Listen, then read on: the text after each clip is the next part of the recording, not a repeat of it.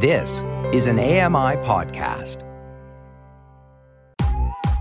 I'm Kelly McDonald. I'm Ramya Amuthan, and this is Kelly and Ramya. Live from the Accessible Media Studios, this is Kelly and Ramya. Entertainment, lifestyle, and great conversation. It's AMI's on air community, and everyone's invited. Okay, push it open, folks. You got your own personal one. I don't have to do it for all of you. Come on, I'm not that strong. Maybe half of the country, but not all. Swing that gateway, push it open as we get you ready for your weekend. Here I am at the home studio, London, Ontario. Ramya Muthan at the studio in Toronto. A good best Friday to you. Oh, well, thank you very much. A good best Friday to you as well. So, what makes it a best Friday? I don't know. You said it. Yeah, it's because one comes around every seven days, of course. Oh, yeah. I'm just waiting for you Every to pick Friday up is a best Friday, I guess. Yeah, this one has a bit of a flaw. We have a quiz later in the show. that is. you can't the- have a oh, perfect day that's every day. why. That's why it's the best Friday because it's a Not quiz. for me, but that's what I was looking for from you, and you didn't take the bait. Mm, Sorry, sorry. Sorry, the train went by. Yeah, yeah. Well, it's the best Friday for you because there's sports, right? Well, I don't know. Richardson's Wow. going to be here, so it depends what Oh, mood he's in and who he's going for in the Grey Cup. He's going to get into that, as a matter of Mm-hmm. fact.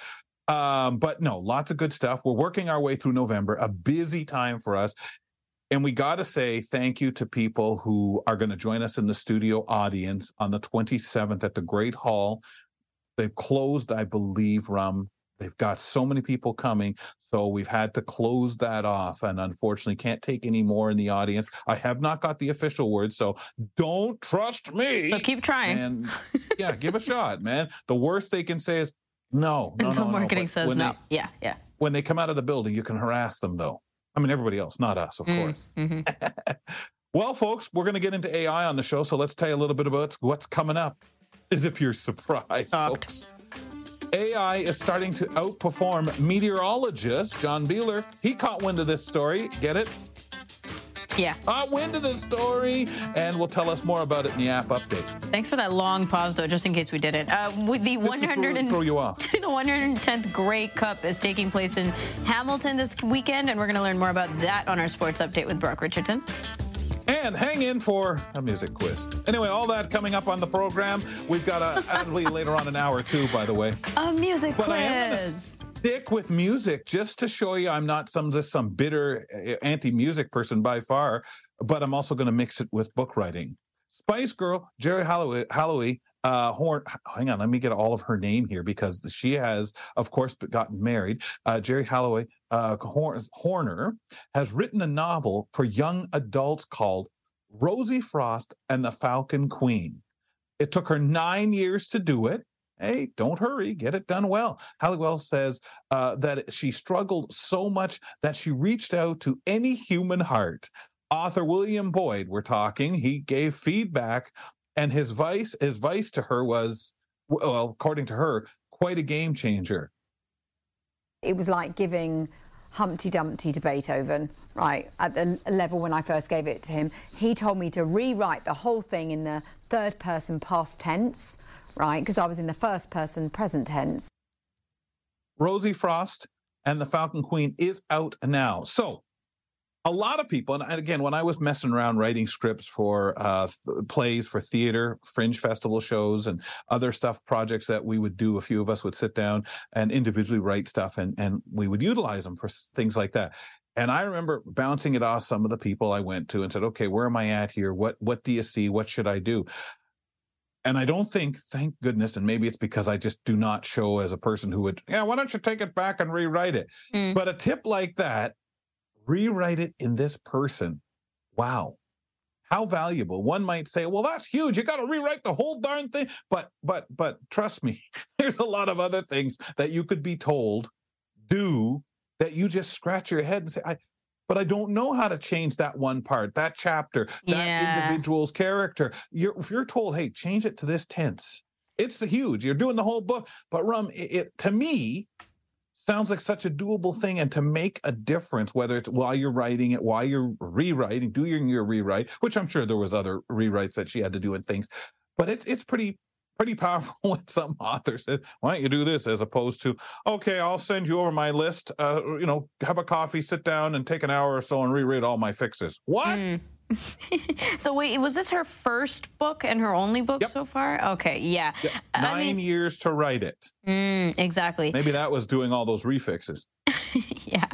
Um, honestly, it's I think it's incredible when authors reach out to each other. Uh, obviously, like you have editors and a whole team of people who are helping you out, especially if you're a giant commodity like uh, one of the Spice Girls. But in general, it's like feedback is so hard for people. And we know that this is true with anybody, any kind of creative, right? Uh, all this stuff comes from your head and your brain and then mm-hmm. it's personal it's you shut yourself away from the world as you take part in these creative endeavors and then you got to put it out there and it's nerve-wracking it's nerve-wracking to oh, yeah. take in feedback fully and uh, take in um, constructive or not, just any kind of critique, because you're putting yourself out there and you're being so vulnerable. And you got to take down your defenses. If you're saying, hey, give me feedback, then you got to be able to, I don't know, receive it right? And that part is difficult. So to think that this is the kind of feedback that was sent to her and she was like, okay, all right then. Maybe she got mad. Maybe, Maybe, she got mad and put it away for seven Initially, years. Initially, that's why it that's took why it took so long. Yeah, the actual writing only know, took two years. the the other thing is we expect okay, it's got to have something to do with music, and I don't know if it does. I don't know what level, but I think it's fantastic also because the old saying is right about what you know. Yeah. When someone goes out and we don't know that, hey, what I know is fan the world of fantasy. Yep. It's being a kid. It's been that we all know a little something about that, and some of us more than others. So uh, Fedora's off.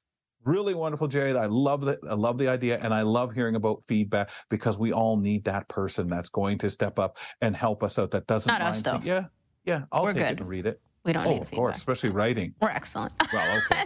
maybe a little touch writing. on the spelling. Uh, yeah, okay. Yeah, maybe a little work on the spelling, but and putting the right. Your emails need feedback. In. Yeah well, most of you just say, it's too long. It's three lines. I don't have the time for this. Huh. Uh, coming up next on the program, we have our gardening segment. Susan Kerney joins us. We're going to uh, chat about a few watering tools that can help you with um, your plants at home. We'll talk to her after this. Don't miss a minute. Kelly and Ramya will be right back.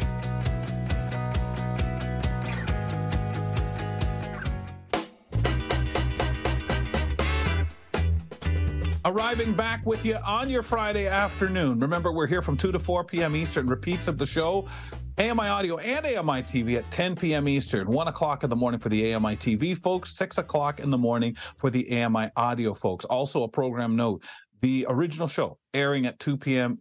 Eastern Time, only on AMI TV. The folks on AMI Audio, guys, grab it at 4 p.m. Eastern Time. Settle back with some dinner and enjoy listening. And as Ramya and I take you through your uh, late afternoon here on Kelly and Ramya. On Fridays, we get our lineup started talking gardening with Susan Kerney. Hello, I'm Susan Kerney. Join me on Kelly and Ramya for the joy of gardening by using touch, taste, scent, and sound. Wow, we're going to talk about toys on the program today. All the things you need to make sure when your plants are thirsty, they're taken care of in different ways, different plants. We uh, welcome Sue back to the show. And today, Sue, we're talking about a few different watering tools. Yes, uh, yes, and and so the, you can put these on the list for your um, for the gardeners of the indoor. This is for indoor gardening only. Um, they're they're very small but very unique, and it's it, it's a trio of them. And the first hmm. one is a little watering can, and it's made out of a very light plastic. So it's easy to um, it's easy to fill, it's easy to carry around what is actually very cool by this is that the spout on it is stainless steel, and it can be oh. removed to clean it. So, and it's right. it's very thin, yeah. But it's I, I I have never had a watering can that you could actually do that. Um, and sometimes it gets all m- mucked up with, Mm. you know, the, the water. Um, the, you know, there, there are, you know, minerals and rinse them all out with vinegar. With this one, you just remove the spout and you can wash the watering can uh, and and actually wash the uh, the stainless steel little stainless steel spout. I've actually put it in the dishwasher um, Mhm. to make sure that it gets nice and clean and sterilized. So I'm not I'm not putting any bacteria um, from one you know one um, plant into another. I, I, I think this is just a very cool tool. So that's what I was thinking, Sue, because you can always feel with your finger the residue you're talking about. And it sounds so Yes. funny to people to say, well, you know, what do you use this for? I use it for watering. The only thing it goes in is water. Well, how does it get dirty? Right. But, you know, so true with your minerals and stuff that gets left. Mhm. Not to mention, when you talk watering, Sue, I would think over the years that you've done this, whether it's outside or inside, it gets to your wrist. You know, you're wanting to water, you got to hold, but sometimes the ballast, the balance, once it's full, you no matter how big or small the item is, Mhm. It's it, and getting into where you want to put your water, you know, it takes its toll, and you want that perfect watering can. This device sounds pretty good for its size, and and also is it pretty mobile, like in the sense of for you manipulating it. Yes, and also it's very easy to store because you can take the Ah. spout off and then just put this into uh, the cupboard, put the spout in into the actual watering can, and and that way, so you don't have that spout sticking out. Um, you know, it's it it's you know you can leave it on a counter, um, and you're not hitting the spout and, and knocking over the watering can filled with water, which has happened several times in my home. Uh, so was, I just found this really cool. That's number one of the Okay. the watering trio. tools. Mm-hmm. You have the trio, yes, The tools trio, the Um, watering the- tools trio. yes, that, yes, that's what they are. And the next one, it's very cool. Um, it's a, a, bo- a bottle. It's about, oh, I would say about six inches tall, and it's got a um, inside. It's it's got a like a like a straw, a plastic straw that goes down into the bottom of the um, the bottle, and it screws into a lid which goes on to the bottle, and on top of that lid is a very narrow um, spout that actually um, goes downward. It curves downward. And what this is for is for watering plants very close to the soil. If you are giving um, fertilizer, you can fill this. And on the outside, it also has um, the measurements go. So how much water, how much um, fertilizer or plant food that you want to put in there, Wow. and and you can mix it. It's it's very cool. It's very light. Um, I I, re- I really like this. I've I've been using it. Um, I'm finding all sorts of plants that I'm giving um, the fertilizer to, which you really shouldn't do a lot this time of year. There are a few that you can, Right. but uh, I I really love this tool. I've been using it for about three months now, um, and and a lot of the plants um, that don't like their leaves to get wet at all. This is great for because the, it goes right down in into the uh, into the plants, not touching the leaves, and also the the leaves aren't. If you're actually feeding the plant, it's going to go to the roots. It's not going to go on to the leaves. Uh, sometimes, if you get that plant food um, onto the uh, onto the leaves, it can actually burn Mm. um, the the leaves um, before it's wiped off. And and also, some plants really just do not like their leaves getting wet. So this is this is a very cool um, thing, and it's it's um, a very soft plastic, um, and it's it's like a squeeze bottle. Right. And I think that my, my grandchildren, if they ever got a hold of it, they would probably fill it with water, start chasing each other around the house, spraying it. As long as, Yeah, as, long it's- as it's it's just water and you don't have the fertilizer in there. Yeah. Do you market, Sue? Do do you Pardon? market Yeah. physically for yourself? Um, no, It came marked, which is really cool. Oh, it's on uh, the marking is in is on the outside, but the um, you can put the um, the the the thing that's like the straw that um, screws into the bottom of of the top. Uh, you can put that in to the bottle so that um, you can tell how much water or fertilizer, so you can uh, actually measure with, with that. That's also a measuring thing. And so, and, and just if you keep your, your finger on the outside and put that in and then pull it out to know how much um, it, it is, especially when you're measuring the um, the, the the plant food. Right. I, I find I just found it really helpful. It's it's cool. It's a it's a very cool thing. It's it's really neat. Can you adjust how much comes out of it? No, Okay. but oh, well, I suppose you can in how how hard you squeeze it. Squeeze, right? Because I was thinking the same thing. yeah. If you're putting it close to the roots and the soil, um, Yeah. you're not getting as much of an idea of how much is coming out, uh, except for the pressure. Yeah. Yes, and and I I also found one one thing is really interesting. I have found that um, as it gets down to the bottom, if I'm doing several plants, then the I, I don't think the spray is as um, a- as strong uh, because there's there's not the, the pressure inside inside the bottle. But it, it's it's just very very cool and and not um not not a high tech thing at all. It's it's just you Yeah. know um, very simple. It's a, a very simple thing that wow, I wish I'd thought about this. But when um, when I was going through different watering things and I found this, I thought I, I've got to try this out. It's very neat. I was gonna say, like, we're also used to the traditional watering can, different sizes, different spouts for sure, but just the traditional way of, you know, you pour and the water comes out. So a squeeze bottle, I think, is kind of a cool alternative. And you never had or tried anything like this before. The concept. Um, no, well, once I I did. Once I sort of made one for myself, um, but it it I I didn't have the um I, I didn't have the spout on the right angle. Mm, okay. Um, I, I actually used a very large straw, um, but you know, uh, uh, eventually, I, it just couldn't get it to the right angle.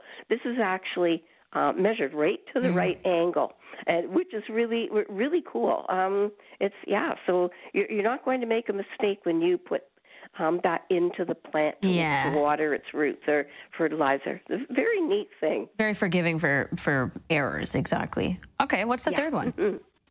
The third one is a spray bottle, which I know I never. say, Oh well, and you can get spray bottles anywhere. Um, y- yeah, Yeah, you just can. ask your cats.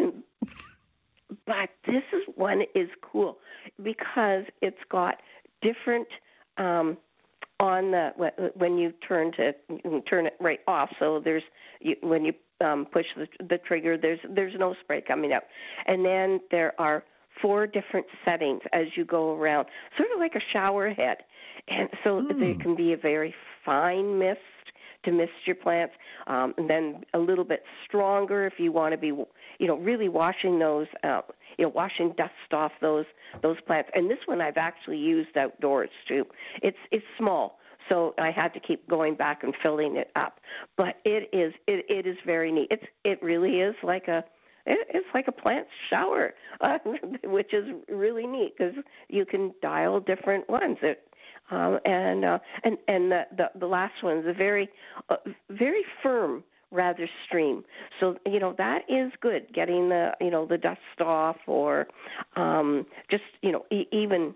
Uh, even little critters. If there's little bugs on there, Right. um, it, Yeah. that works really well too. The, it, it is very small, so um, it's it you know it, it doesn't take much water. Uh, It doesn't hold much water, but still, it's it's a you can almost be very exact with it because it's Right. it's small and handheld. It's very neat. You can manage it, right, Sue, in the sense of Yeah. not worrying that, oh my gosh, I've overshot, it's gone over the side. Like Mhm. it it may be a bit of a drag to run back and forth all the time, but at least you're not running back later on and cleaning up all water that's running down the side, getting on the carpet or or anywhere else. Oh yeah, that that's that's happened before. Um, absolutely. Look, lots of old towels. well, and and so with a trio like this, as you look at what you can use it for, all of these with what you have inside, going back ten years, twenty years, thirty years, what would you have been just using? The same watering thing that you, you know, like what at that point were you using? Well, I, I tried all sorts of um, different watering cans. I, I think I have quite a collection of them. I've even used um, old teapots um, yeah. that, um, yeah, because um, some of their spouts were very interesting. So I have used those. It's it's just it, it, depending on the plant, the size of the plant, um, the size of the pot, and what kind of stream of water you want to get in there. I, I just mm-hmm. found that the, these three were, were very interesting because it, it seems to be all across the whole um, watering spectrum what, what you um, would, would need for all your different types of plants. I think that's tremendous. It's really yeah. interesting when you come across something like this, when you're able, as a gardener, to hear yeah. something about something and say, hey, that is what I can use, and I can use it here, here, here, and just know in your mind, this is all the things that yeah. I've mm. had to mm. go through. This is all the things that this thing will sweep away. You know, those mm-hmm. things can stay up on the shelf over there while I'm using this, this, and this. Really wonderful, yes, Sue. Thank absolutely. you. Yes. All right, we'll uh, get on the outdoor ones in the spring, right? The 1,200 things that you use to water outside or whatever that might be. Thanks, Sue. Susan Kerney joins us on Fridays. We do this to kick off our show right here on Kelly and Ramya. We talk, spend a bit of time with her on gardening. Up next, it's time to move a little bit techie wise because John Biehler will be with us. And he's going to mix that mm, a little bit with what Sue was talking about watering, snow, sunshine, all kinds of weather. AI is starting to outperform meteorologists. John caught wind of this story and will tell us a lot on his update next. Stick around and learn something new. Kelly and Ramya return with more in a moment.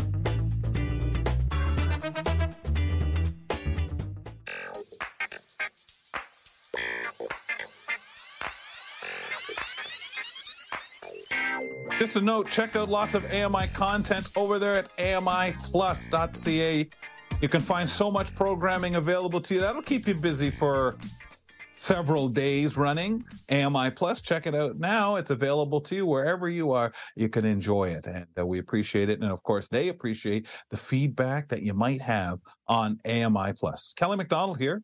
I'm at the home studio, London, Ontario. Ramya Muthan over there at the studio in Toronto. All right, without any further ado, let's continue talking AI. We get to our app update on Fridays with John Biehler. Hi, I'm John Biehler, technology expert from Vancouver. Join me on Kelly and Ramya, where I share the latest app, mobile, and tech news. Everything from accessibility and product launches to privacy and security. We'll cover the gamut. Okay, John, before we get to AI, there's some other things we need to cover. I was just going to say, John, wasn't that beautiful how she just misguides the audience? Yeah. We'll get to we'll it, though. Don't worry. I know everyone's yeah, eagerly anticipating AI talk. Uh, every day there's at least one segment. But um, first of all, let's talk about threads. So you can now delete your threads profile without nuking your Instagram account. Um, remind us how uh, things were related in this context. So a lot of people were reluctant to join Threads when they unveiled it because it's directly attached to your Instagram profile. Mm-hmm. And of course, not everyone wants to have their Instagram profile connected to a Twitter-like clone. So um, it's t- it's taken quite a while, but they've finally announced and have made available the ability in your settings to go into and delete or deactivate your Threads profile. So this will separate them previously, if you wanted to delete your Threads profile, you effectively deleted your Instagram profile as well, which is Ooh. obviously not desirable. And that, yeah, I guess I never thought of it that way because I've been uh, MIA on both. But it's true. Like, if people were really not about Threads, or vice versa, um, they were really stuck in this position where they had to have both. Did was it were people really public about uh, or vocal about this kind of thing? Oh, very much so. Yeah. Being stuck. Okay. Because the other interesting part is when you have an Instagram account, when they launch threads, essentially anyone that activated their threads account had the ability to automatically follow everybody that you're following Yes. on instagram Yes, yes. and right. but that also caused lots of problems too because sometimes you've been following somebody for like a long time and you don't even remember why you're following them and all of a sudden on threads they're going to get a request to follow them and you're like well who is this person? And so it just got really kind of mucky and messy that way. And you get a lot of weird notifications from people you didn't even know were following you those kinds of things. So it works both ways i think for cleaning up some of that mess if you really don't want to get into threads. It's not perfect yet as we all know but uh, at least they're making some strides to head in the right direction. Do you have any idea on how popular Threads is still uh, holding up to be? Uh, I don't have any good numbers, um, but I think they they are definitely climbing up and getting more popular. Mm. Um, the most recent number I saw for its closest competitor was Blue Sky, which is made by um, uh, the previous founder of Twitter, Jack Dorsey, and they're at about two million active users, daily users. I think Threads might be closer to the hundred million, but Okay. I'm not 100 percent sure on that number. But it's fairly high but I don't know if that's active or just accounts. Just Right. people, exactly. Accounts. Yeah. Because that's what I, I, my impression was it was accounts back when I, I the last I heard, but that 'Cause, you know, quite a it's- while. it's smart to do something like that, right? Where you you drag Instagram and Threads into the same boat, Oh. and then obviously you end Yeah. up with this many activations.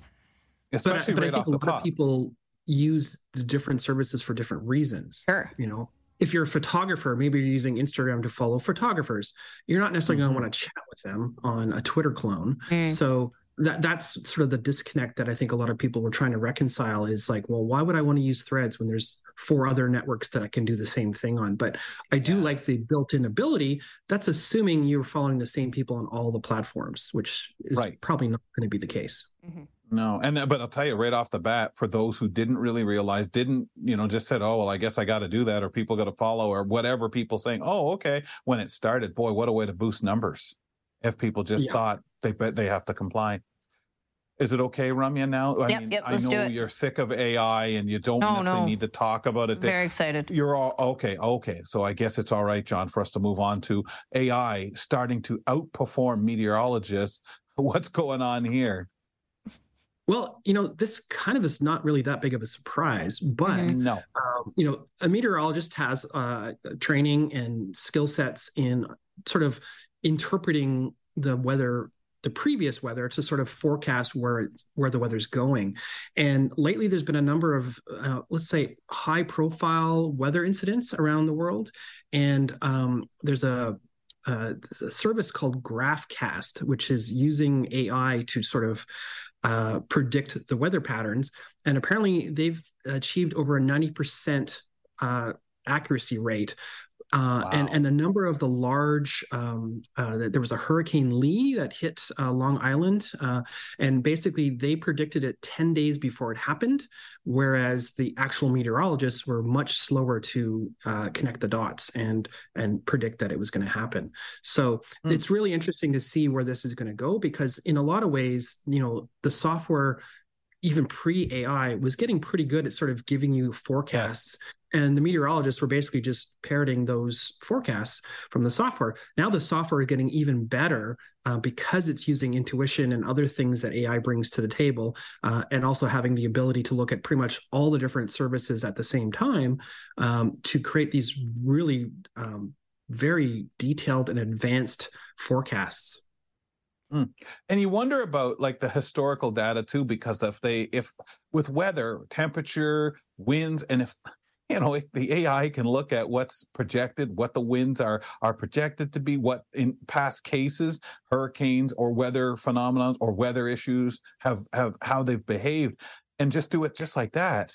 That's pretty amazing when you think about because we're sitting here saying seven days out, you don't know what the weather's going to be like next Thursday. Quit it and yet a lot of time we get a really good idea now and and we we less chance of making fun of our weather weather guys um you say 90% is what they say their uh accuracy rate i mean john you couldn't complain about that whether it's a 10 day out uh, you know hurricane or just a forecast that hey we're having a picnic next Mm. wednesday and getting sure that you can believe in the high temperature Yeah, absolutely. And and the fact that this is something that's going to be plugged into all the services. So just think of the little weather app on your phone is going to have this in the back end now, and it's going to be much more accurate.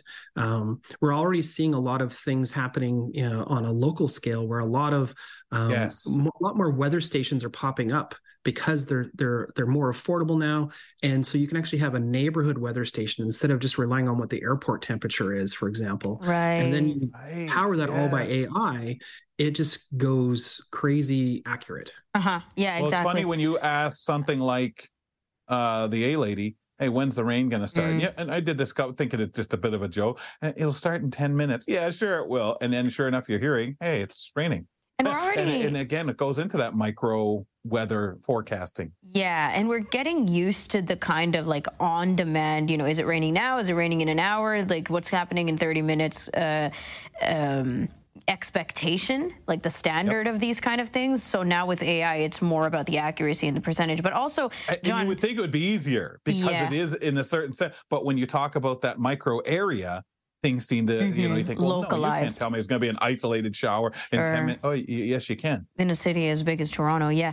And also, John, like we're seeing this kind of use of AI, the prediction, the patterns, the mechanics or whatever, and, and being able to deliver information based on all the information uh, that it's gathering, right? Like, and giving us, um, I guess, reports would be the right way to say it, is it's happening in all different sectors too, right? Like whether something that you're bringing up now, but I'm hearing it a lot more in the medical field, in in different um, disease prediction or understanding of things that are going on with the human body, or you know other kind of like organized data that it would just sift through and then be able to tell you, okay, this is what's going to happen, or this is what this means. It's quite interesting. Yeah, I, I think I, I think the ability for it to look through all of the historical data at the same time Yep. definitely gives it an advantage over a human because if i'm a human looking up whether it's a weather report or you know some medical condition in your family um, it's only as good as how many things i look at Mm. and how many data points do i have to sort of formulate that opinion whereas ai effectively has access to every data point Exactly. and it can process it all instantly or way faster than a human can and see those patterns and see those trends that uh, that maybe a human doesn't that we literally Mhm. cannot Yep. see, right? Because we In don't have enough access or information or capacity to make those um, accurate predictions. It's quite interesting. Well, and, and and so much of it, right? Because Yeah. there's so much data to take in. AI can zoom, uh, you know, and I say in a flash. I know it's not instant, but pretty close to. Yeah. wow. In medicines, particularly, I'm very curious about how far we get and how quickly because of AI assistance this way. And how quickly we trust it. Yeah. And speaking time. of trust, okay, this is the last one. uh, the screenless, app free, Humane AI Pin, that's what this is, that wants to replace iPhones is here. Tell us everything. Yeah, this is something that's been in stealth for I think six years, and they just made a big announcement this past week about it. And essentially, what it is, the way I think of it to to, to make it uh, understandable, just imagine the communicator from Star Trek. You have a little pin that you're Yep. that's, that's over your heart, and essentially, it doesn't have a screen. Uh, it has a speaker. It has cell uh, cellular connectivity. Um, it has a projector, and um, and it's and it's essentially like you know in a lot of ways it's a portable a lady so Mm. uh, you tap it to talk to it and you can ask it questions and you have a number of ways of getting the feedback from it essentially it goes out to the internet does its thing uses ai and it will give you a response that it'll speak out loud. If you uh, can see, you hold your hand up, and the little tiny projector that's inside it will actually project things onto your hand. So essentially, getting rid of the screens altogether because you're basically being projected the answer or the weather or incoming call, what have you. And this is meant to be passive. It's not meant to be always listening and always recording. You actually have to trigger it. So this is where they're trying to get around the the idea behind having it uh, always listening and you know privacy and security, those types of things. Um, it's it also comes with a 24 and, and these are us prices uh, the device itself is 699 and it comes with a $24 a month uh, subscription fee that gives you unlimited data on T-Mobile's network in the U.S. It's unclear what service they're going to use in Canada and if it's even coming to Canada. Um, but they made quite a big um, splash with this across the internet because essentially this is, I think, in a lot of ways, foretells the future of what our yep. interactions with these devices are going to be. Um, I really love the idea of getting rid of the screen and having this mm-hmm. sort of mm-hmm. projection thing. Um, yeah. Again, I haven't tried it. I don't know what it's going to be like. And the videos that they've shown have been pretty compelling. Um, what does but... that uh, projection look like? Is it just text? Is it a box? Like, do you mind describing it a bit? Yeah, it, it kind of looks like you know on uh, like a widget on your phone. So okay. it'll show you like the temperature, for example, and maybe with a little icon, or it'll it'll give you captions for whatever it's saying uh, as a response to your question. So whether whatever you ask the A lady, it will it'll read it out loud, or you can have it just passively showing it to you on your on your palm. Mm-hmm. Um, so it's it's got a really interesting um, it feels like uh, if you've ever seen the movie the the reboot of Total Recall, there's a very similar interface that they use for a cell phone, except that's actually under your skin. Right, this right. is projected onto your skin, but presumably right. this little tiny projector could project it onto a wall in front of you. Or, that's what I would think piece of paper or something uh, like that. Uh, and would you, any idea of the quality because of our video world very quickly, John, in the sense of, I, I mean, obviously people aren't going to necessarily sit there and watch some video, but we do love our little videos from TikTok. we should. I mean, if this is replacing the iPhone, it better do everything the iPhone's doing. That's what you would hope and think. What do you think, John? I, I, think it's too early to say. I don't know if this right. little device, um, the, the, device itself is very small, so mm. it doesn't have a super robust projector inside, and yeah. the back of the device actually is a magnet and then on the underside of your shirt or jacket or what have you you connect oh. another magnet piece that actually is the battery. And so you can actually hot swap these little batteries to keep it going all day if this you need to. this is wild to That's me. That's kind of neat though. uh, the only like i mean not only but the first concern i have is if privacy like private information is just going to be projected onto your hand or onto whatever surface around you.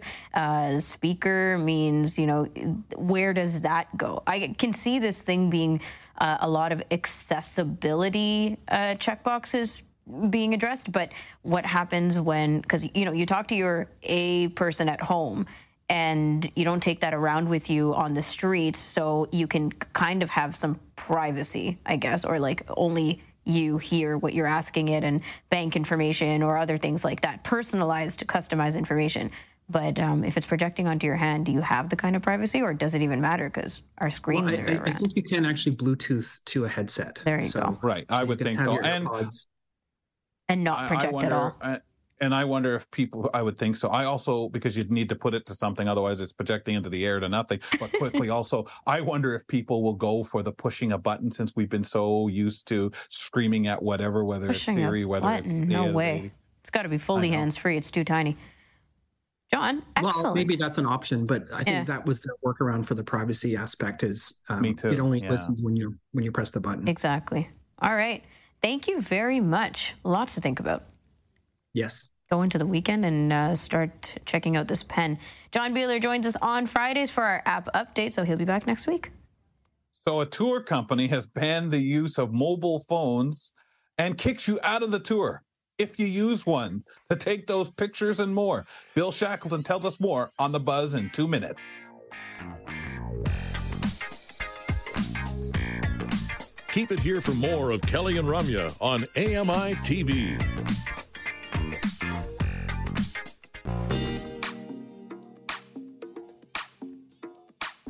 All right, folks, the week's almost over, which means we've gone through several editions already of the Buzz with Bill. Man, time is just flying. But of course, I only started to work yesterday. These guys claim I was here Monday, but I don't know if I remember. Time is that. flying. Wow. Kelly McDonald, Ramya and We are the hosts of Kelly and Ramya, and you out there, our valued audience. Thank you for being with us. Let's bring in the guy who hosts the Best of the Buzz podcast, which you can subscribe to. We uh, make up a lot of those episodes, all of them. I won't. I won't. I won't be modest here. We make up all of them with Bill right here on our program. Shaq, welcome back. How are you? I'm doing pretty good for a Friday. Can't complain too much. Happy articles today, Billy. All right, not necessarily happy, at Mm. least chuckles, at Well, least a few of those yeah, kinds of yeah. things. Yeah. The third one Yeah. has a sad ending, but Oh dear. oh, I Yeah. love Maybe we won't get to it. Okay, start. Yeah. Go- Go ahead, Billy. um, yes, actually, speaking of flying, um, we got one here. This tour company, this tour company, um, bans the use of mobile phones and kicks you out if you are using them. Um, I don't know whether you guys can do this, but could you resist the idea of sending a tweet or checking your email um, or relying on the almighty internet if you're on a tour? Um, I know I could. I don't need a cell phone on a trip. Um, If Mm. you can do this, it's for you this vacation. Okay. Can you run? Um, What? Can I do Could you it? keep from bothering? could now, you- hold it. First, before It's- that, Bill, before she answers that, the tour itself is this the whole tour? Like at first, I thought, okay, maybe it's a tour bus, you know, ride for a couple of hours, but we're talking three day tour, Gilligan's Island yeah, style, or five day whatever or it three is. day. Yeah. Yes, right. right. Okay. Okay. So, Rum, could you do that without using your phone? If I don't know how they'd catch you at night. It's gonna be hard. Well, no, like I'm you'd have to into it. lock it. or something. Like they'd have to take it away physically, pry it out of my cold hands. Hmm? Sorry, go ahead. Wow. The company, though, is FTLO. They're launching these a series of vacations in February 2024 with um, five day or one week vacations. And they're going to Italy, Rome, and Florence, and believe Iceland and some of the Nordic countries.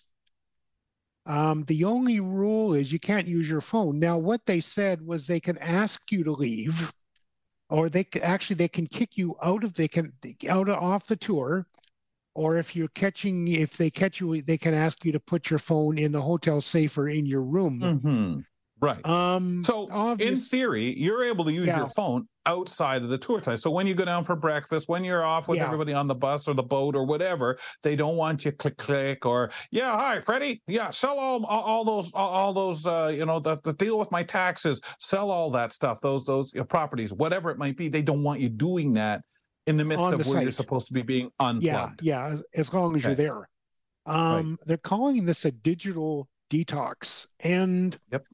the founder of the of the company has basically said we hope that people will take advantage well uh, you will get a more immersive experience Obviously. de- yeah, dealing Yeah. with the locals and dealing with the sites. So, I mean, when you get to your hotel, I don't think they can stop you from using your phone. I mean, I want my music. I could do without the the phone, but I couldn't do without my music. So Well, you could do without checking your emails. You Yeah, can Yeah, without yeah. messing around during the day, but it's just more spending time alone, what it's going to be like. Yeah, Yeah, exactly. But would you get that anxiety, which we all would? Like there, it would be, it would be kind Oh, God, of like the that person on an separation airplane. anxiety? Oh, can you imagine, like, yeah. Wow. I would I would Yeah. think so. Obviously, the, And the I- way that they're presenting it is great. Like you're actually exploring. It's uh, Yeah. you're kind of removing the idea of temptation because you're doing other things and and checking in with the whole group. It's not just you. Uh, so that kind of thing is probably effective. But I'm curious because you're just locally hanging out, right? Like you're hanging out in these places. Other people aside from your group are going to have their phones out. So it's not like you're going to be fully out of like if you go to a retreat where nobody around you has a phone, that's different, right? Like it's like staying off the grid. But this, you're just in the real world but without your phone. But you're not going to go Yeah, over and yes. borrow someone else's phone. I Yeah, think but what that's if you hear someone line. on social media? What if you I think you that's know what I mean? okay though, right? And You we see think someone about taking it this way, like pictures, selfies, all that Yep. stuff is temptation. That's okay, but you Too can't. much. You don't have a device with you to do so. Oh, But your addiction, you know, it might be that person who smokes and sitting around with twelve smokers all at once, saying, "How you doing today?" oh, But then you oh. see a smoker across the street and you're like, oh, I'm itching. That's the thing, right? That Well, I'm worried about like that situation. Are you going to go tackle someone and take their phone off and say, "I didn't want," you know, like, no, oh, no, no, you may not. no. But we also have. You're not going to go into air rage on a. Well, you might not go into air rage on an airplane because of something. So. Uh, It, it, you we, this place doesn't know what somebody is going to do because really we don't know how upset we can get. It's not like they're saying you cannot have a phone. We'll take it and smash it if we yeah, see yeah, you you're with right. it. They're not doing that. They're The leaving is- it up to you. Like there's still a lot of personal c- Time. control. Time you can have with it, Yeah, right? You but like self-control. This is not reliant, mm, heavily reliant on someone, you know, grabbing your phone and locking it away. It's a lot Oh, of no. self control and uh, You're- fully immersing without your phone. Well, and and Ugh, Billy, the getting whole nervous thing just is thinking about it. where they. Me too. I got anxiety a little while ago. I was starting Really? to sweat. and my stomach was going funny. Oh, thinking, Billy. no, man, I wouldn't like that. Oh no, I just might want to check my my my Twitter account and see what Eric sent me or whatever. Right? No, Most of that's it is all just I- habitual. Forget all the stuff we actually Certainly. have in our phones, like you know, checking in with everybody and the time. yeah, everything, absolutely everything. Just grabbing for it. That's habitual. Like we're so Yep. addicted. My goodness. Um, Yeah. The other thing is, Billy, ha- throw you off of the tour. Like, where are you going to go? Right? like, you're, you're in a strange country, and That's they're saying, oh, you were fair, caught yeah. using your phone, Bill. You're out of here. like, where are they going to throw you out? Bill, stop Yeah, following I- us. Now we're I going guess in it- uh, here uh, and. Sh- They said it if it Yeah. starts affecting the rest of the group. So I guess if you start passing your phone around to see this great Instagram Hey, feed by Kim K, you Hey, might look be, at this on Twitter. You might be on bad. what? Yeah. X, X, look. Or if you're hanging on to someone, Bill, because you, Bill, you're off the tour. Let go of Ramya's arm, Bill. Get out of here. Can somebody it. turn on voiceover on their phone, please? I really That's need to check Twitter bad. Yeah. I mean, Can I X. borrow your phone? and go crazy Well, on actually, you know what? If you if you turn the screen curtain on, they may not even, even know. Well, they'll knows. send, they'll come over and tell you, why are you playing with that stupid phone anyway? They, Bill they is should broken. ban AirPods as well.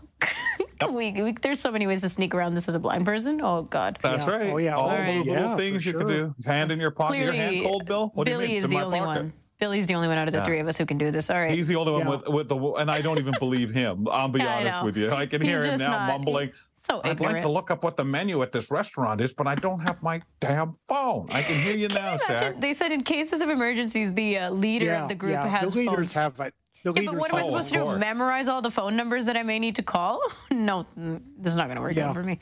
Uh, Bill, did you just hear that? Like, do you remember the days, Billy, where you actually memorized phone numbers? Because Ramya doesn't I remember don't. those days. I days. barely know my phone number. Never happened. She doesn't even know how to use a dial phone, Bill. Oh God. Yes, A I do. That would be torture if you stuck her with on one of those. Yeah. Bill, Bill Right. doesn't Yeah. remember either. Okay, next. Next, this is kind of interesting. Kendrick Lamar plans to bring major concerts to Africa through new global citizen movement initiative. So Hmm. she's they're calling her company is calling this Move Afrika, and what the the purpose is to bring inter um, to start an international circuit and bring major concerts to Africa.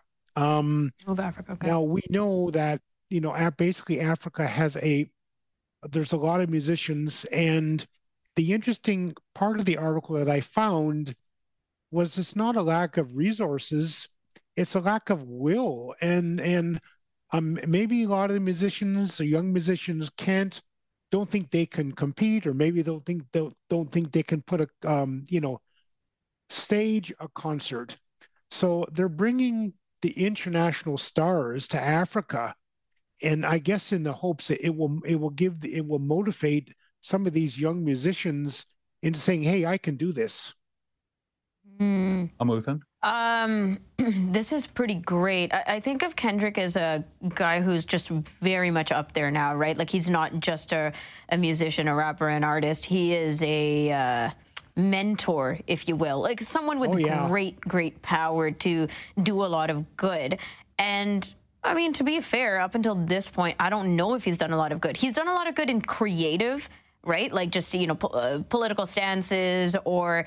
Um, deep conversations uh, socially and uh, ethically and morally and otherwise but this is like a hands down initiative an actual initiative that him and his crew are doing and it makes Yeah. sense that like all the different things that are being pointed out in this article, like why Africa as a, an entirety doesn't get artists, doesn't you can't afford to hold concerts. And by afford, I'm not even just talking financially, but just infrastructure and all these other things um, that are lacking and not. You know, when we talk about the Olympics and countries that can host and think, okay, some countries have to work much harder, some cities have to work much harder to pull together making this opportunity work. I think that this is what feels like a parallel. So the fact that he's kind of just him and his team are offering something mm, pretty vast, pretty uh, big, mm. even financially, is great. I wonder what it'll do I long think term. Of, uh, I, I think of Giants of Africa, Masai Ujiri, and the the push to get young people playing basketball, which is an incredibly affordable. And again, we go back to it's not the affordability or lack of, it's the will. Also, how many artists really stop and say, you know, I got a tour coming up through Africa? It's not something that people seem to. And I don't know if it's more of the idea or or conceived notions of it or of touring there. And I think that's what they would love to dispel because mm. Why not? I think so. You have as many fans there. The world is so small now. Your fans are everywhere. But a society of people who have never had yep. an influx of these kinds of concerts isn't going to think of a bringing them or touring their own people or having exactly. the facilities for a show where they have all the stuff that's needed to plug in and run a, a, a big concert. Yeah. Hmm. Really yeah. interesting. Yeah. That, that's a real uh, interesting and Oh, go ahead, Ron. To be honest, like the only artists that I hear from who go back to Africa is exactly that. P- people who, um, because of their, you know, ethnicity roots. or yeah, their roots, they want to go back and say, hey, I want to perform in Nigeria, in Ghana, in wherever. And if you if that doesn't happen and if you're not on the world stage then you don't get to pull back and, and bring your success back to your people and your audience right the celebrity yeah. can help so much bill in that that I aspect. think so mm-hmm. thanks yeah, pal i think so Sorry, Billy, no last Thanks article. No horse that escaped from. Uh, an, oh, okay, well, I'll, I won't give it away. okay. We'll get to that some point. All right. Because people just go look online, Shaq. Bill brings articles to us on Wednesday, Thursday, Friday. We call it the buzz if you're not on that tour where they're grabbing yeah. it off you and throwing it in there. And it's in the sugar bowl. You can get it when you leave, but there's sugar in there. I don't want that phone now. Coming up in the next hour of the program, folks, let's get the conversation recaps and comment on segments from the past week on Cut for Time and hang in for a music quiz. Uh, up next, ladies and gentlemen, the 110th Grey Cup takes place in Hamilton this week. 110! I remember when it was 100. I even have a football from 100 when they celebrated. Brock Richardson, he's here to tease this event. Start of second hour right after this. Stay tuned. Keep it here for more of Kelly and Ramya on AMI TV.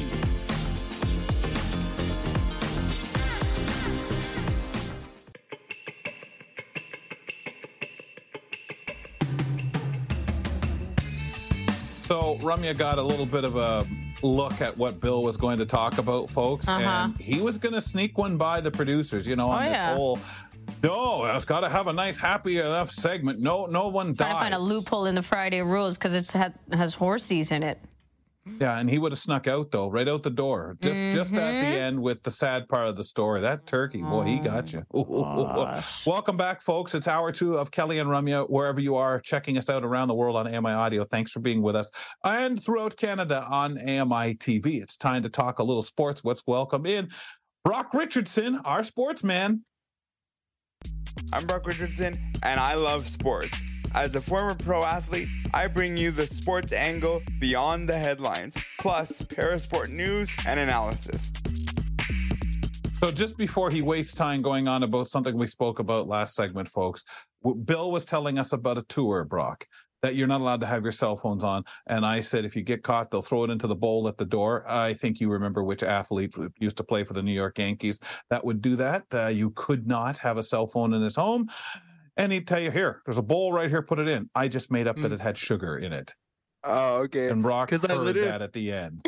I literally came on and I was like, "Wow, I think I would get into this," but then I realized no, because my phone would be useless. Oh, so. sugary phone from Derek Jeter, right? He was the athlete that yeah. wouldn't allow you to have cell phones in his home. He said, "No, no, no, sir. What's your lead off?"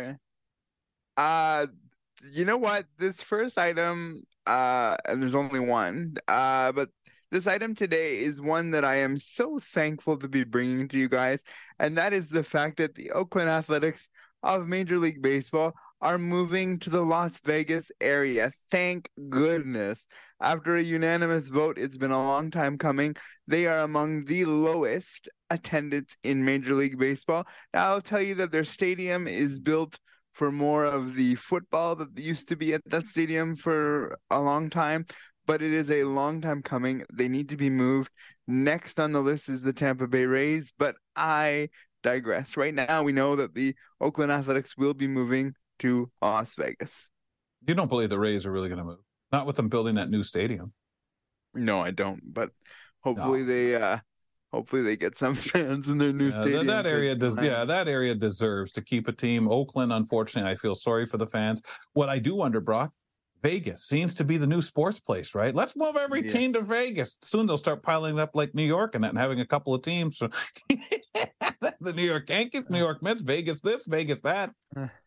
Yeah, wow. it's crazy. Mm. Uh, you want to talk Grey Cup?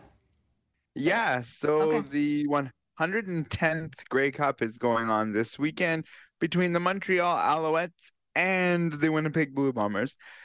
This Grey Cup feels very lopsided. It feels like Winnipeg is going to come out and just dominate. I, I didn't see a lot from from Cody Fajardo last weekend against Toronto, where it led me to believe yeah, I think Toronto beat themselves. You know, when you only average about three yards per every pass, this is just not good enough against a team as good as the Winnipeg Blue Bombers. Defense is going to play a factor. I do think points are going to come at a premium, but to me, this is going to be a bit of a lopsided victory because I just don't see Montreal repeating again this uh, this time around. But the 100 uh, just as, a disgruntled Argos fan. No, I just you know they they did so Montreal did really well on defense, but I just I don't see it happening. I see I see it being a little bit lopsided. So you don't think Montreal's peaking? No. I, I you know when when when the team you played last week gave you seven turnovers, like why don't you just give them the game? Like I I'm not saying that that Montreal's defense wasn't good. It was great, you know, all that. But when you when the other team gives you seven turnovers and says, "Yeah, we're supposed to have the ball, but here it is again and again and again and again, seven times," like it's yep. just not happening. You, well, and it's sad about the Argos, period, right, Brock? But that's sports. You, they had such a great year, and I think so many people were looking forward to it. I hope it doesn't work against because I mean Toronto I mean, there's enough trouble with interest in CFL in Toronto. This may have helped a little bit. I don't hold my breath, eh, but you would have had a lot of fans, as you will, from Montreal going to Hamilton to see this. Um, I like what the CFL has done. I like the response. And I think probably at this time, what we would perceive as the best game would be the best for the sport. But um, I'm happy where it's at. And not that I'm, you know, happy that Toronto lost because I think Toronto was an amazing team um, with Chad Kelly and, and and everybody doing so well. I think it would have been good football to watch for sure. Something that I know my my late dad would have loved. But that's not the, the case, and and I had to wonder about peaking because I I must admit I was just totally shocked with Montreal and Toronto not. 16 and 2 is your season and you just go out after getting the bye and you just poop the bed and not just like poop it a little bit, just all over the place. You didn't like nothing went right. It's just aw. And you know, the person I feel worst for beyond the players is Pinball Clemons. That general manager for the Toronto Argonauts like lives and breathes Toronto Argonauts. And so, I mean, this guy built a really good team. But again, I'll close this by saying when you have a one and done playoff, game this is the chance you take and that you know you may lose to a team that really you shouldn't. And Toronto did not lose a game against anyone in the East in their division, and they just didn't have it happen for them last weekend. Woes of football. Back to sleep country to get a whole new bed, Toronto. Uh, pal, the Parapan Am Games are getting underway today with the opening ceremonies that you you wanted to spend a bit of time talking uh, about the games. Can we go back to Lima, Peru? Let's start there, uh, where the last games were held. Um, how'd Canada do? Yeah, I for me, I just think that when I look this up and I, you know, you start a, a new whether it's a Parapan Am Games or Paralympic Games, you look back and you go, how did we do that last time to kind of give yourself a way of looking at it for this time? So I'll tell you that they got 60 total medals and they had 17 gold, 21 silver, and 22 bronze. So this is a good showing. And this is sort of the benchmark to what to where we're looking at going forward. And if we're looking at this year's event, where do you expect Canada to land for medals? I do think we're going to be approximately around the same amount. Uh, I I will say I, I will bump them up a little bit in probably getting five more. I, I'm I'm going with the number of 65. They have over 100 athletes in many many disciplines. This is a big uh, team. This is a team that's mixed with veterans. This is a team that's mixed with rookies. So I, am going with uh, 65 medals, and I think you're going to get some from wheelchair basketball, rugby, tra- track and field.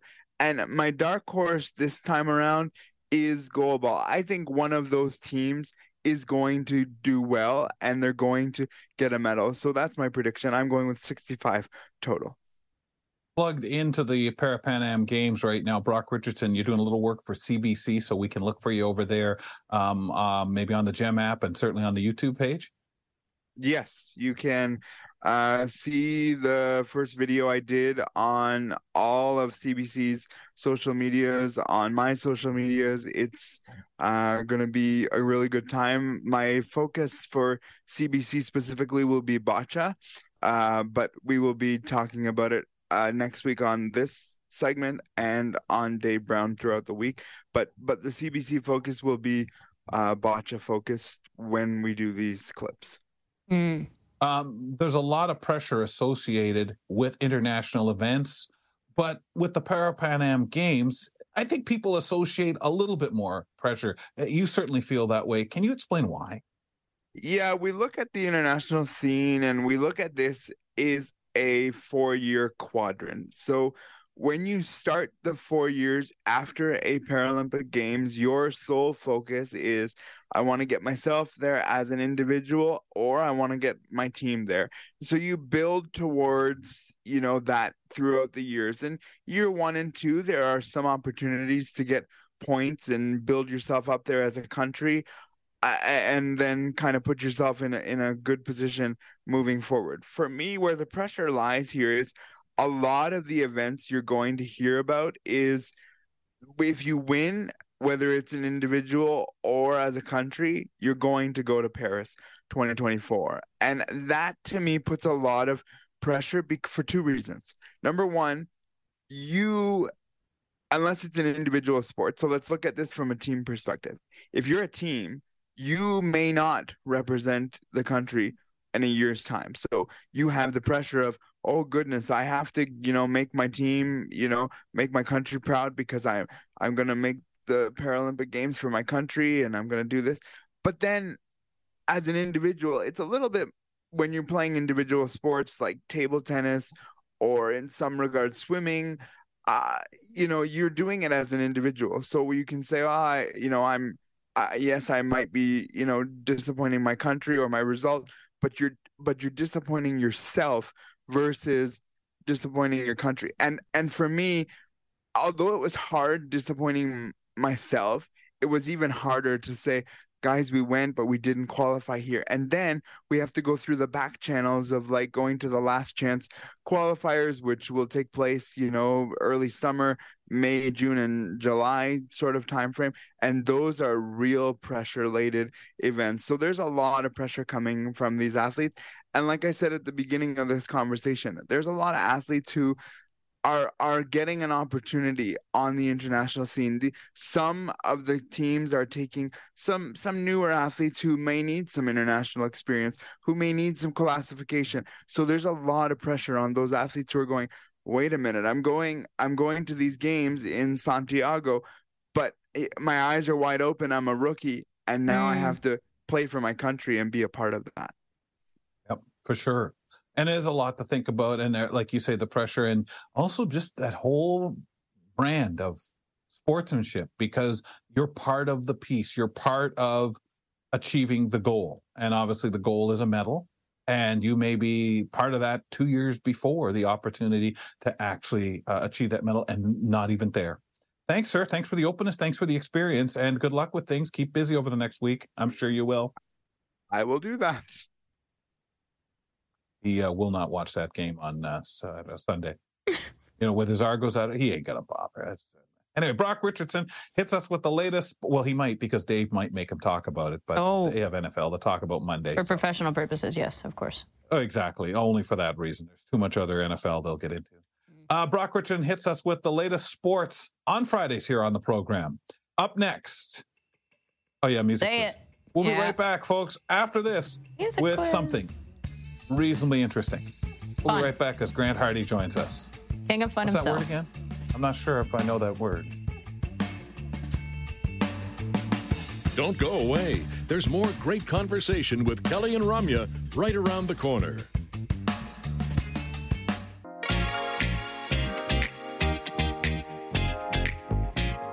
Got some work for you to do over the weekend, folks. Catch the pulse this Saturday and Sunday at 2 p.m. Eastern, 11 a.m. Pacific. On the program this week, Joita speaks to Paralympian cross country, country skier and gold, silver, and bronze winner, Natalie Wilkie. This is the third of a three part series profiling the 2023 inductees to the Canada Disability Hall of Fame. That's the Pulse this Saturday and Sunday at 2 p.m. Eastern, 11 a.m. Pacific, over on AMI Audio, available via YouTube and your favorite podcast platform. Kelly McDonald here, back on the program with Ramya Amuthan. Okay, I know why you gave me this intro because you're so excited you can barely get it out, and that's I'm always happy to see Grant. That's Even when he because does stuff like this. We're doing the music quiz. So, uh, obviously, this is our usual spot for Ryan Huey joining us to talk audiobooks. He's not available today. So, Grant Hardy's here, and we're going to get to a music quiz. Can't believe we barely had to vote on this. Like, all of us wanted a music quiz, right, Grant? Grant Uh, I mean, I'm, it. I'm, I feel like I'm taking a personal sort of leap of faith here because I need you and Kelly Mm. for training, mentorship, etc. on the show, and I don't want to provoke Kelly's uh Anti resentment. Oh, right. Well, it's easy, Grant. much. No, Grant, I can help you out with that. Just tell Rummy she's wrong Anti-fun all the time. No, no. Just make sure, just, just say, oh, Can't. even if, uh, I mean, by the time listeners actually catch up to her to say, you know, that Grant guy didn't know what he was talking about. You were right all the I'm- time. Mm-mm. Kelly I'm was you- not even in the park. No. Friday I'm it's majority rule when it comes for fun. And so we obviously ended up with the music quiz. Grant, Yeah. I, What kind of maybe it music should have been a weather one. Yeah. All right. Well, you know what? Uh, We, we can't do that because we don't have AI. To, right. um, Oh, you, You don't know know what? I've got here at this computer. Let me just mute Uh, myself. You know, we're just gonna have some chill time, listen to some fun music. Uh, we've decided to just start with one of you, see if you know the title or artist, and then we'll kind of open it up. If not, I've called this classic hits, quote unquote, pretty much the most vague title I could think of because we got a little from the 60s, 70s, 80s, Oh, but not really modern pop, just uh, okay. those classic hits that you know, I'm sure you'll know. Kelly should know. Yeah. well, Ramya should know all from TikTok. Oh, God, no. Oh yes. All right. Uh let's roll. And I think Ramya, since you are the Fun one? of the Oh, quiz, we'll yeah. start with you. Let's All roll right. the first clip.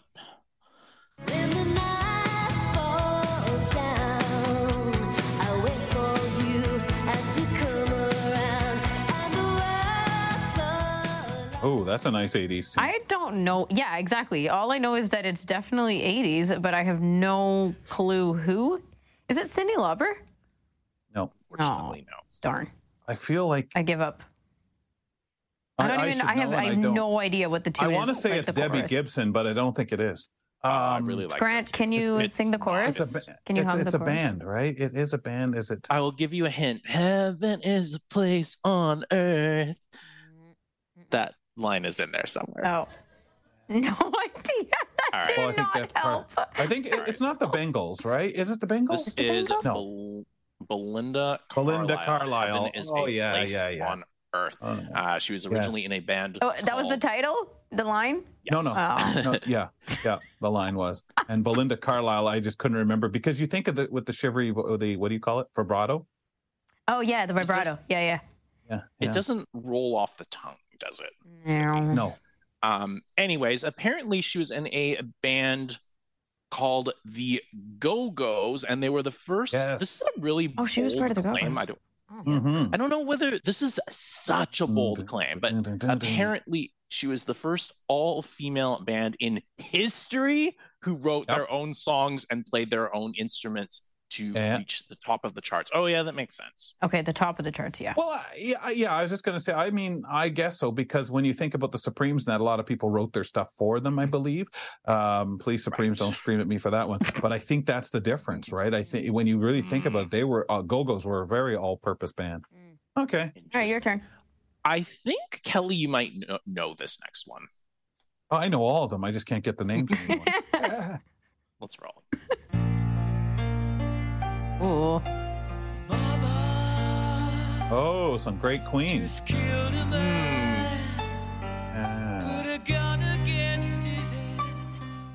Yeah. It's a little maybe That's dark. Queen, but I'm just trying to think of what the. Yeah, that's the dark part of it. It's true. Oh no, it's their number Uh, one hit ever. It is. Um, Queen. Bohemian Rhapsody. Yeah. You got it, man. Two for Kelly. Uh, this Two. is Did he get the Yeah, last because I Oh. got one? artist oh, oh, and. sorry, sorry. Whoops. Will yeah. you Okay, stay- one You're the point one that's supposed to know this stuff better than I am. What Sorry, the heck? I got too competitive. Go ahead. Yes, you get the win. uh, this is kind of interesting, but prior to its release, if you can believe it, their manager apparently played a rough version of this song to one of their other high profile clients, Elton John, to get Oh. their opinion. Mhm. And they said, Are you bleeping mad? This song will never work on the radio. It's too weird. Oopsie daisy. Boy, were Kind they of funny. wrong. Now are you trying to listen and hear in your head Elton John singing that? I it's No, like, I cannot. hmm. I can't hear I don't anybody but know. Queen doing it. I- I- Mm-mm. I don't Yeah. know. That's- Uh, this is this next song is from one of my favorite childhood bands. I've literally listened to them since I was like four, which is Oh. super weird when you hear what song. Let me it is. start doing math Okay. right now. Let's see. oh no! All right, All right. let's roll. I played all my cards, and that's what you've done too. Nothing more to say. oh, that's easy. That's great. I Oh. understand that. To play. Oh, Oh yeah. no! Oh, it's just getting to the chorus. No, I have no idea. It's familiar, but I can't. I'm so sorry, Grant. I only can get artists.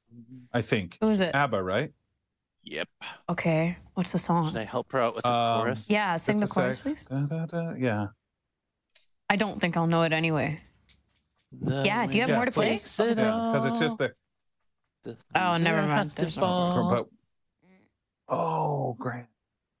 Uh, I'll give it I to you. still have Bohemian is, is Rhapsody there in my head. Is there love in the in the title? No. Can we just hear it once give it more? Just once Okay, more. okay. Can- can He's we- gonna follow it through to the chorus. Okay, go. I played all my cards, and that's what you've done too. Nothing more to say. Nothing more to No do. more ace Some to more apes to play. Nope. Yeah. The Oh. winner takes it all. Oh, Is, is that actually what, Is that no, what that's it's- not what it's called, though, is it? It's called the winner takes yeah, exactly. all right, Okay. okay. Well, I'm sorry. right. So I let I- you I down, do get a- Grant. it. Oh, So that's do I get a point for that? I- Yeah. I give you a point for ABBA. Yeah. Yeah. Uh, this I cannot imagine what I thought this song meant as a, a four-year-old, but whatever. I wouldn't Uh, have known, even as a what the heck was I? It's just so Twelve or thirteen or whatever it's the heck just I so was. I didn't know. melancholy. It's so melancholy. Yeah. um, But their this is- accent is so distinct. oh yeah. Go ahead, yeah, Grant. Go ahead, Grant. Sorry. Apparently, they were actually very popular in the Soviet Union during the Cold Yes. War. Oh. But Oh yes. currencies from Soviet states were embargoed, and so ABBA couldn't accept any uh, royalties and money.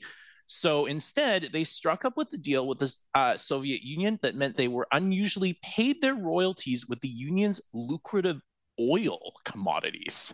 Oh, Isn't that? I wonder if they became like that in itself would be like amazing for them. They, they- you know what? And their big co- competition back there would have been like Boney M and all that too. When it comes to over there with Russia and, and Europe, Mm. because Boney M was so Mm. big too. Yeah, they were Swedish, I believe. Um, literally, yeah, literally one of my favorite childhood bands. I played the the records until my the adults around That's me became wild. very wrathful.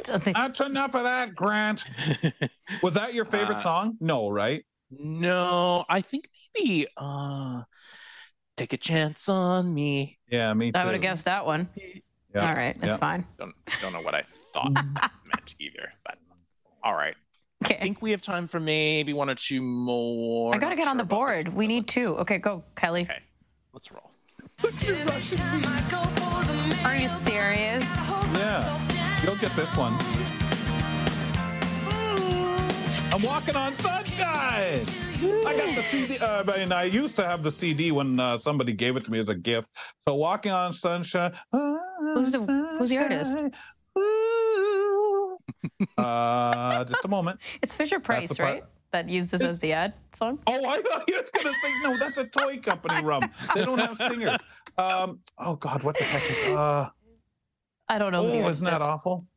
Uh, uh, it's it, it is a sing. It's a one person though, isn't it? Or is it? A, or is it a band? Uh, it's one Is it a person and it. yeah, that's what I thought. Band. Um. No, I'm not gonna get it. Go ahead, Grant. This is Katrina and the Katrina Waves. and the Waves. Oh, okay. yes. This Wow. the Good song grief. apparently was supposed to be a ballad, but was later transformed into an up-tempo musical piece. Man, that's uh, Oh my You know. god. Could you imagine as a ballad? I'm No. walking on sunshine. But it's so happy and cute. Whoa, whoa. Like it's a legit, such a cutesy song. I don't know how to imagine that in slow form. I guess people have done Oh, okay, covers. Grant Mahardy. I guess. We better do something for this one. are in Yeah, you're killing great it. Mm-hmm. shape here. Let's do at least. Yeah, one I'll more still complain, guys. So don't don't even No, no. suggest it. Next time That's he won't run his too mouth as much. Uh, yeah. All right. All right, go. Let's roll.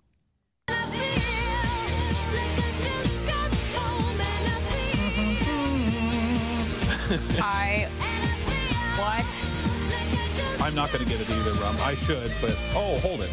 I am drowning. It's drowning. the ending, have and it's no the ending of the song too. How you jerks! That's the worst part to play. It's the total end of the song. If I had to guess, I Uh. would guess, and I feel.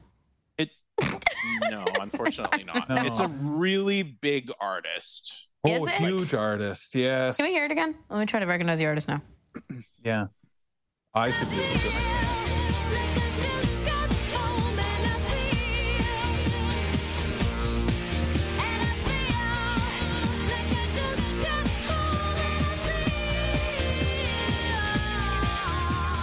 I I cannot recognize this voice. This is and this is 97 or 8 and it's oh, no, Grant help us out.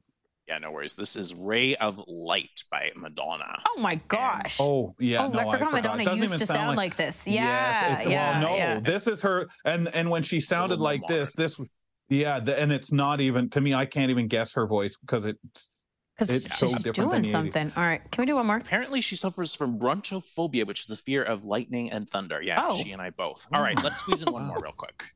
okay, and this is mine. Sometimes I wonder by the look Oh. in your Eyes. When I'm standing beside you, there's a fever burning deep inside. Is there another in your memory? God, oh. God, I need to go home and oh. Refresh myself on this music. Well, the worst is that one is killing me. That's one of my mom's favorites too, and I just like, oh my Oh, uh, god. I want. I was all set to say Michael Bolton, but it's not. Um, Yeah, no, it's not Michael Bolton. It's, but it's one of those. starts with a B. oh, oh, Any, any Oh. ideas, Ramya, or something? Nope. um, yeah. Oh no, I'm I B. As soon as he said B, it's like oh, and I know as soon as he tells us, No you're. I'm No, gonna that like almost oh, makes Yeah. it trickier.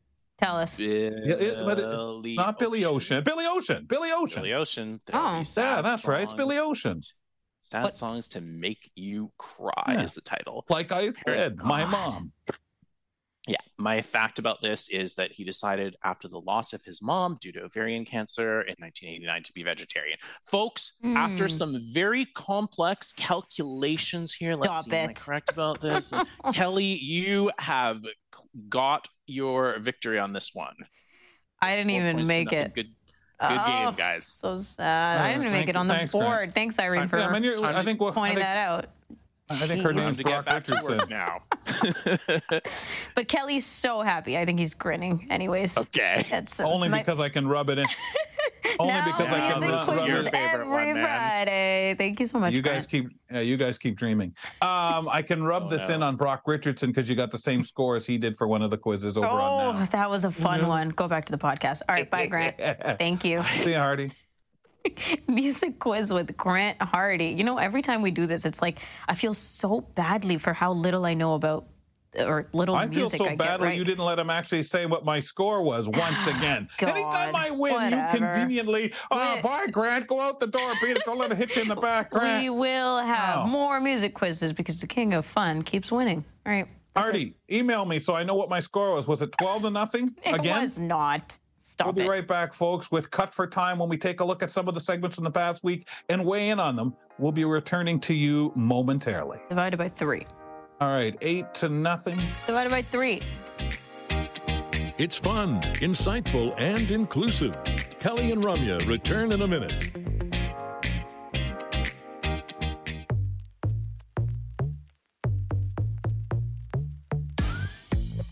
Remember to subscribe to our podcast, especially after you hear this segment, folks. Subscribe to the Kelly and Ramya podcast using your favorite podcast platform. If you would, maybe give us a rating and review. Earlier, John Biehler was on the show with Ramya and I, and we got into the discussion of um, replacing the iPhone, right? What's going to be the next replacement? Mm. That, of course, leaped into a AI conversation pen. hmm on the break here of iPhones. And I'm thinking the iPhone, you were saying that uh, during a song, you heard the iPhone 5 mentioned. You're Yeah. just like, "Whoa, how long ago? Oh my goodness. And I said to you, I had a, my first one was a 4, uh, 4S maybe. It may have just been a 4, but I'm pretty sure as we got into this conversation, I realized, no, I think the 4S was the first one with voiceover. So some of the real geniuses out there, they'll remember, they'll know. And I can't, I think it was even mentioned in the Steve Jobs book, right? there was Mm, something mentioned that made me say, okay, yeah, I think not necessarily voiceover. I can't remember what it was, but anyway, uh, maybe- probably. yes, maybe it was Yeah. Siri, but I thought Siri was there before, but maybe No, maybe definitely not. not. To me, it Siri was, was, the same. first. Yeah. And and I had trouble trying to distinguish the two. I know voiceover came with it, but nobody talked to voiceover Mm-mm. because no one needed it, right? Exactly. It wasn't a big deal. It was Siri, and I would get confused between the voices at the time of and say, "What the difference is this Siri, and what's the difference of this voiceover? Who cares? As long as I can talk to one that answer me." Exactly. Uh, we do cut for time at this point every week on the program and got a lot to get to. We to this week welcome in producer to join us, uh, Beth Deer out in Edmonton. And Beth, you're going to kick things off on it today. Welcome back. Good day I to you. sure am. Firstly, I just want to say, Kelly, I know those quizzes aren't your favorite, but I actually had so much fun sat here. I got all the answers right. So next time I need Oh to my God. Are you team and we can serious? So, Yeah, so did you get you got all song titles too? That's where I sing. Yeah, I was like shocked. I'm Wow. not usually very good at that, but yeah. All like right, that. bring it on. Kelly versus my Beth next time. I'm game. Beth will know. Okay, I tried it. I tried it with the Google Home and just got beat to death. I know. It was just embarrassing. oh, anyway, go ahead, Beth. So much fun though. Mm-hmm. So on Monday, we were joined by our quizmaster, Grant Hardy, and he talks about why birth rates in Canada are an all time low. So here he is now telling us a little bit about that. uh, a lot of people still report stigma from not having children. And there are various ways that this kind of ma- manifests. I mean, one of them is kind of for a lot of people, but especially people who identify as women, say that uh, sometimes the value in the family centered firmly on reproductive abilities and the ability to have children. Uh, and w- w- like one woman described it as a commodity and ultimately led to the breakdown of her marriage.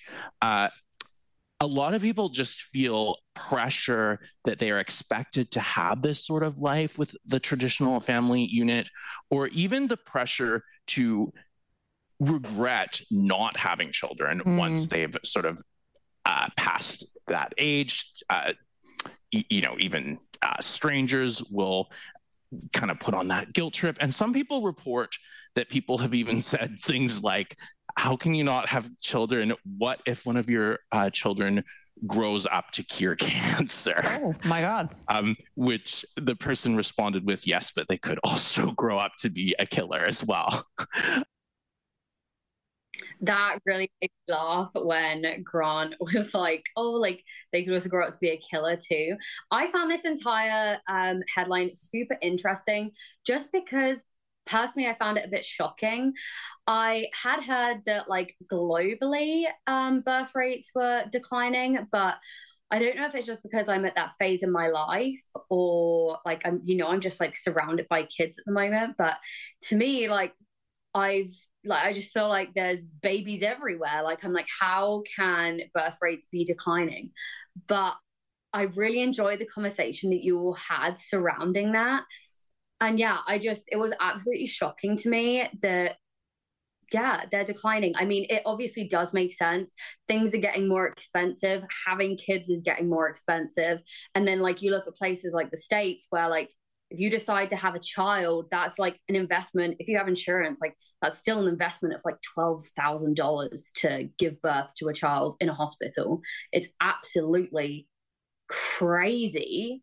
Um, honestly, like I just, yeah, I was absolutely mind blown, but I really enjoyed the conversation that you all had surrounding it. So, Kelly, do you have any extra thoughts on that topic?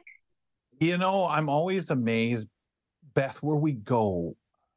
We start with a subject, and sometimes you look and say, I don't know if I have anything to contribute. And everyone, as you get hearing Grant speak, or yourself, or Bill, or whoever it might be, you start realizing, yeah, but hold it, this comes to mind. And I always find something like this so powerful because we're left, hey, is this really a thing now? Is this really happening? When when Grant mm-hmm. first mentioned that, hey guys, I don't know if this is a bit dark, if it's even valuable to have a talk about. Uh, and we fill up a segment with it because so many things come to mind and you try mostly with this job to empathize and place yourself where other people are you know even if it's not something i know about um, experience maybe but what do i think about and feel free to be wrong. I'm okay with, well, I don't really know a lot about this, but this is what I think. Maybe someone else tells me something else a little different and makes me say, oh, wow. And I think this was one of the topics where we had our opinions, we all shared, we had lots that we walked away saying, hmm, I wonder. And hopefully others felt the same way. We didn't try to solve the world in, in the conversation, but brought a lot out that really made us all stop and say, hey, man, what do you mean the segment's gone? There's so much to say, Ramya. Mm-hmm. Yeah, I, I think with um, things like this, you know, we talk a lot about just historically the the kinds of things that we have to deal with when it comes to gender roles or um, expectations of women and men, and you know, as society changes and as we fight for different things, like you know, over so many years we fought for so many different things, women. I think that um, we sometimes overlook how complicated and how challenging these fights actually are, and how some of the things that are expected of us traditionally, like um, being mothers, isn't just a cut and dry situation, right? Like maybe a lot of the conversations, and I pointed out these books already by Ashley Audrain, so I won't go through that again. But in those books, the the complexity of the conversations really come out the thought processes the understanding of what it means to work but also be a mom to decide when and how to have kids. Like there's just so much behind the surface level of oh my god it looks like not a lot of women are having kids anymore. The birth rates have dropped significantly. I wonder why. I wonder if it's location. I wonder if it's geography. There's a lot of mental health component that you know we didn't necessarily get into in the conversation on monday but are a, a big big big part of the conversation. Okay Let's move to another conversation we had on Monday. Uh, Danielle McLaughlin talked about what the government can and cannot help you with when you're traveling abroad.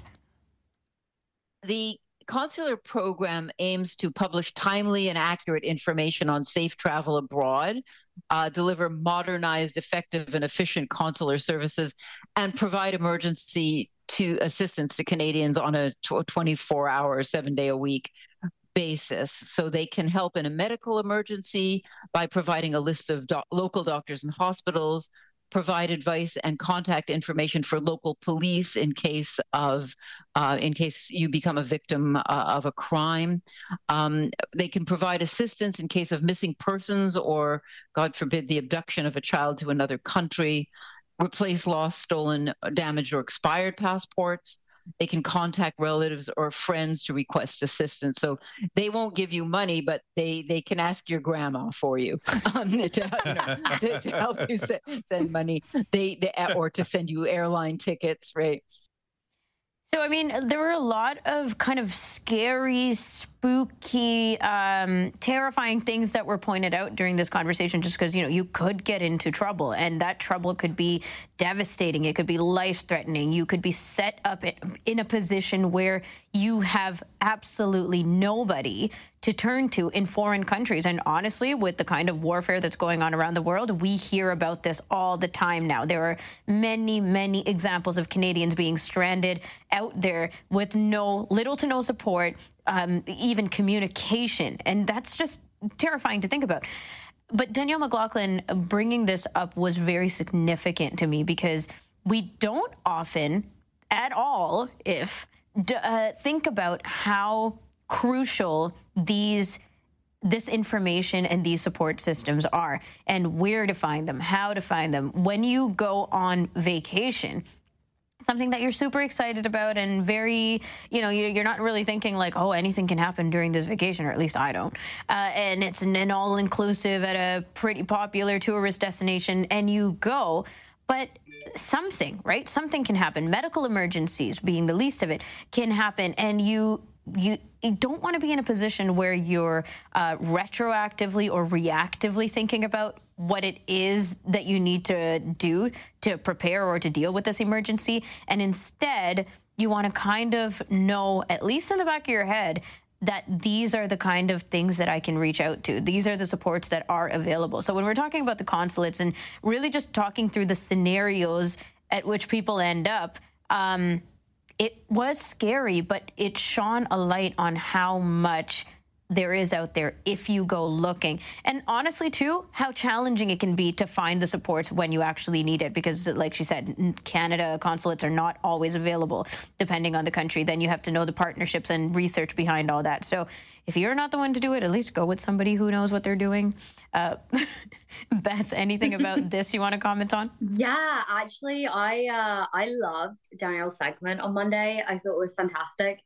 Um, it really made me think about my sister because my sister went traveling when she was 18 by herself. Like she had friends like offered to go with her, and she was like, "No, I want to do a year of traveling by myself." She went to Thailand, Vietnam, like all of these really amazing places. And while she was in Vietnam, um, every like all of her belongings got stolen, even though they were like locked away in a safe. Um, she was without a passport, she was without a phone. Absolutely everything she had was gone and she was completely by herself. And she was really really lucky that obviously she had met another like a few other kids from england that were like okay like get like get your parents to transfer money to our accounts and like we'll do it with you. We'll withdraw the money. Um like we can all go together to the consulate. I don't remember. I think i think there was like a um, a uk consulate there but i'm not 100% sure. Um but she had to come home and i was shocked because she came home. Um, she, I think she got like a like a paper passport which obviously like everyone questioned on her travels home. Um, but she got her mm. paper passport, got home safe, managed to get a new passport, and my parents said to her like, "You still have like another eight months left. Like, what are you gonna do?" And she was like, "I'm going straight back." Like, uh, it's mm. kind of like that old saying where it's like if you fall off a horse get back on. So she yep. like went straight back. Thankfully like her passport didn't get stolen again. But Danielle's tips super super eh, like interesting and stuff that people really do need to know and think about especially if you're someone who travels often. You need to know what's out there in terms of help and assistance when you are in a foreign country. Kelly what do you think? Well you know, again, I think everybody, and I think Danielle said it so well be prepared, know what you want to do, think of the things that can happen, whether it's a health related or trouble or lost item. And I think a lot of time people think, what if some sucker breaks in and steals stuff from my hotel room? They worry more about some of those things. We have recently heard about people having health conditions and people have to be able to travel. You shouldn't be have to be afraid of going on a vacation because maybe you're a dialysis patient or something like that uh, or other health conditions and if something happens or you injure yourself simply do. Hey you, you, you can't be fearful of being able to go out. So I like that we touched on that and some of the resources that a lot of us, again, I don't want to think about that. That spins a negative, but it's uh, something you got to know.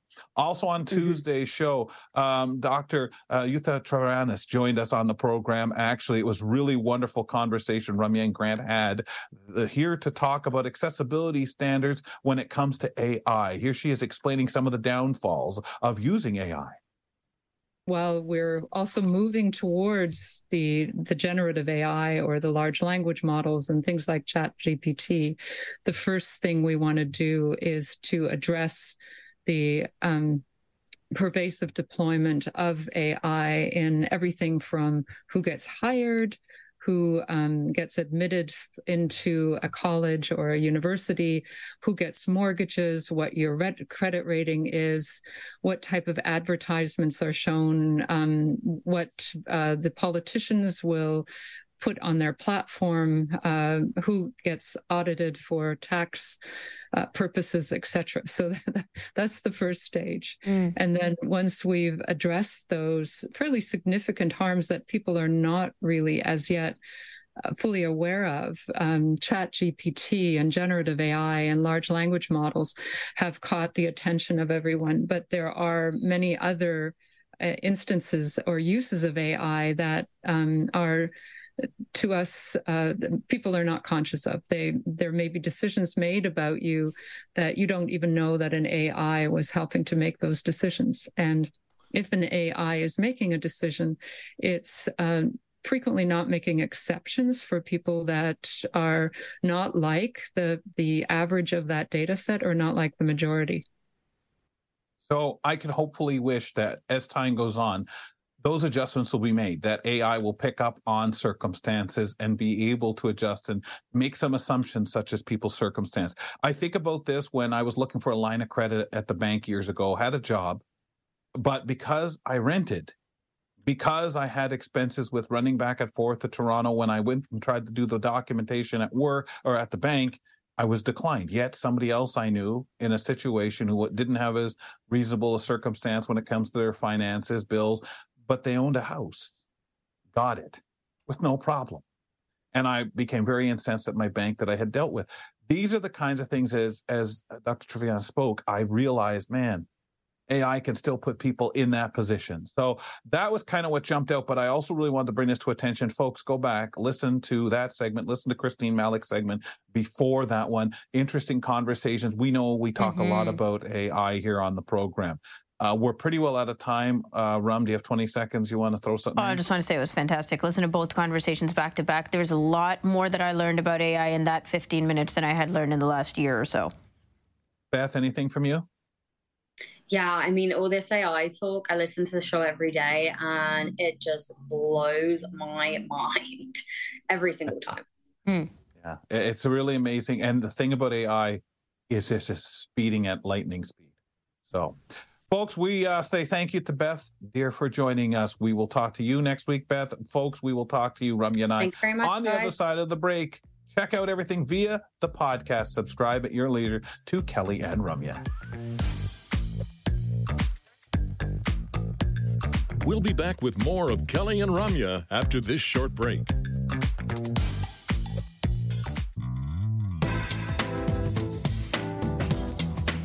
This week is one of those weeks where we've had some of our little tech gremlins at the show. But I'll tell you what, folks, got to give fedoras off to the team. Thank you guys very much. Everybody has done what they can to, to to kind of piece things together, pull things together. Hopefully for you out there on the outside, looking in and enjoying the show with your popcorn.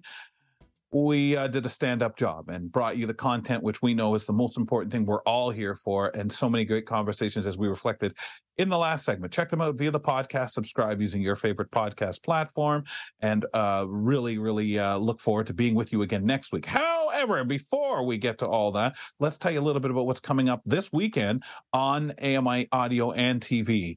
After lose, excuse me, the feature film Music Within is broadcast Saturday on AMI TV. After losing most of his hearing during the Vietnam War, Richard Pimentel becomes a motivational speaker and a driving force behind the Americans with Disabilities Act. Based on a true story and starring Ron Livingston and Melissa George, Music Within airs Saturday at 9 p.m. Eastern on AMI TV.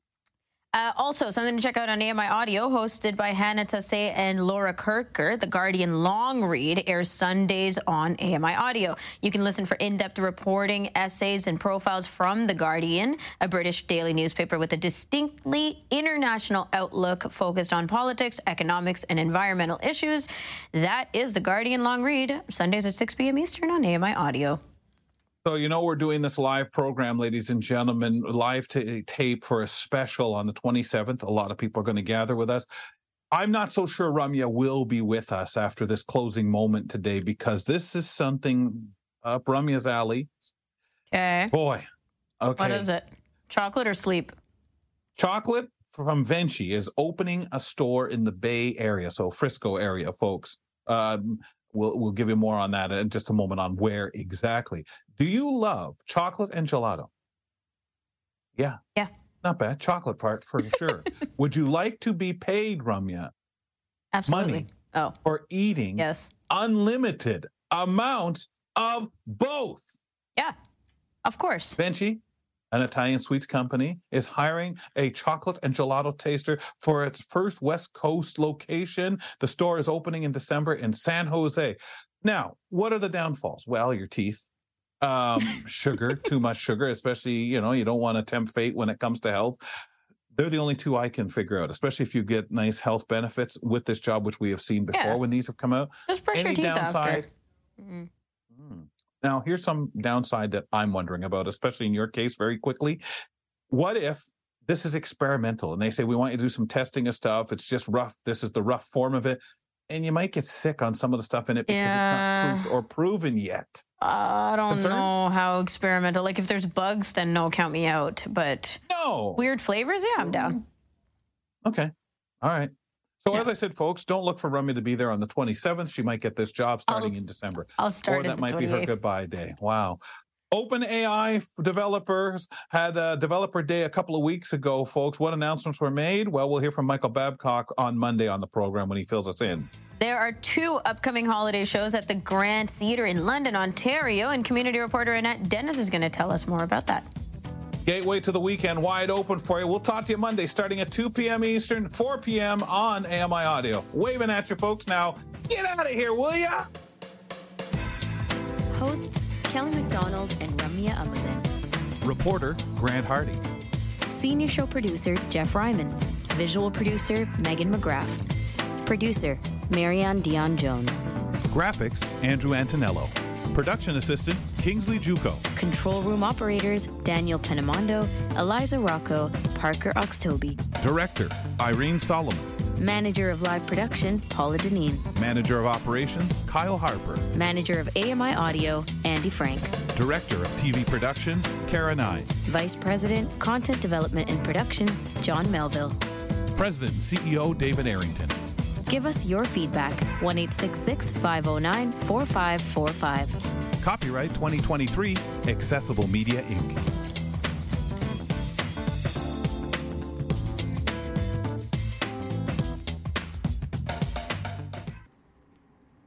There are so many technological ways that we can get to know our environment these days, whether it's taking a picture and having it described to you or listening to audio beacons to tell you where you are and how far you are from something and where that thing is in relation to where you are and using clock face and all these different things and binaural audio.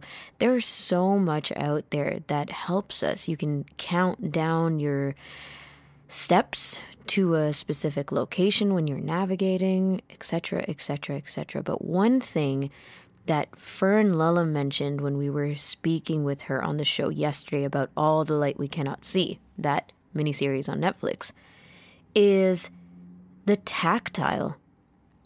And the tactile is always something that I feel is so incredibly useful as the main way of doing something. Of course, in combination with everything else, with verbal, with audio, with positional, with real life, and stepping in. But the tactile understanding of a map, of a of an environment, of an art piece, just something that makes it feel like you can view the world and translate it in a way that connects in your brain. I feel like tactile gives you the opportunity that is most accurate and most like the thing that you're trying to understand. And there's less of the way to comprehension, less of the step by step to understand what this information actually means. And it feels so much more directly available and directly comprehensible. And ever since I was a kid, I realized that is the way that I best translate visual information. Uh, you can walk around and you can touch things and feel like you get it much faster, or I'll say, I feel like I get it much faster than getting the description and filling in the blanks and understanding subjective versus objective description.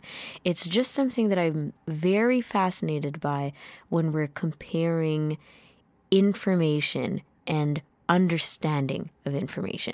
Hi, I'm Red Sale, inviting you to download the latest episode of My Life in Books, where internationally acclaimed authors discuss their lives, their work, and three books that have resonated with them. That's My Life in Books, available wherever you get your AMI podcasts.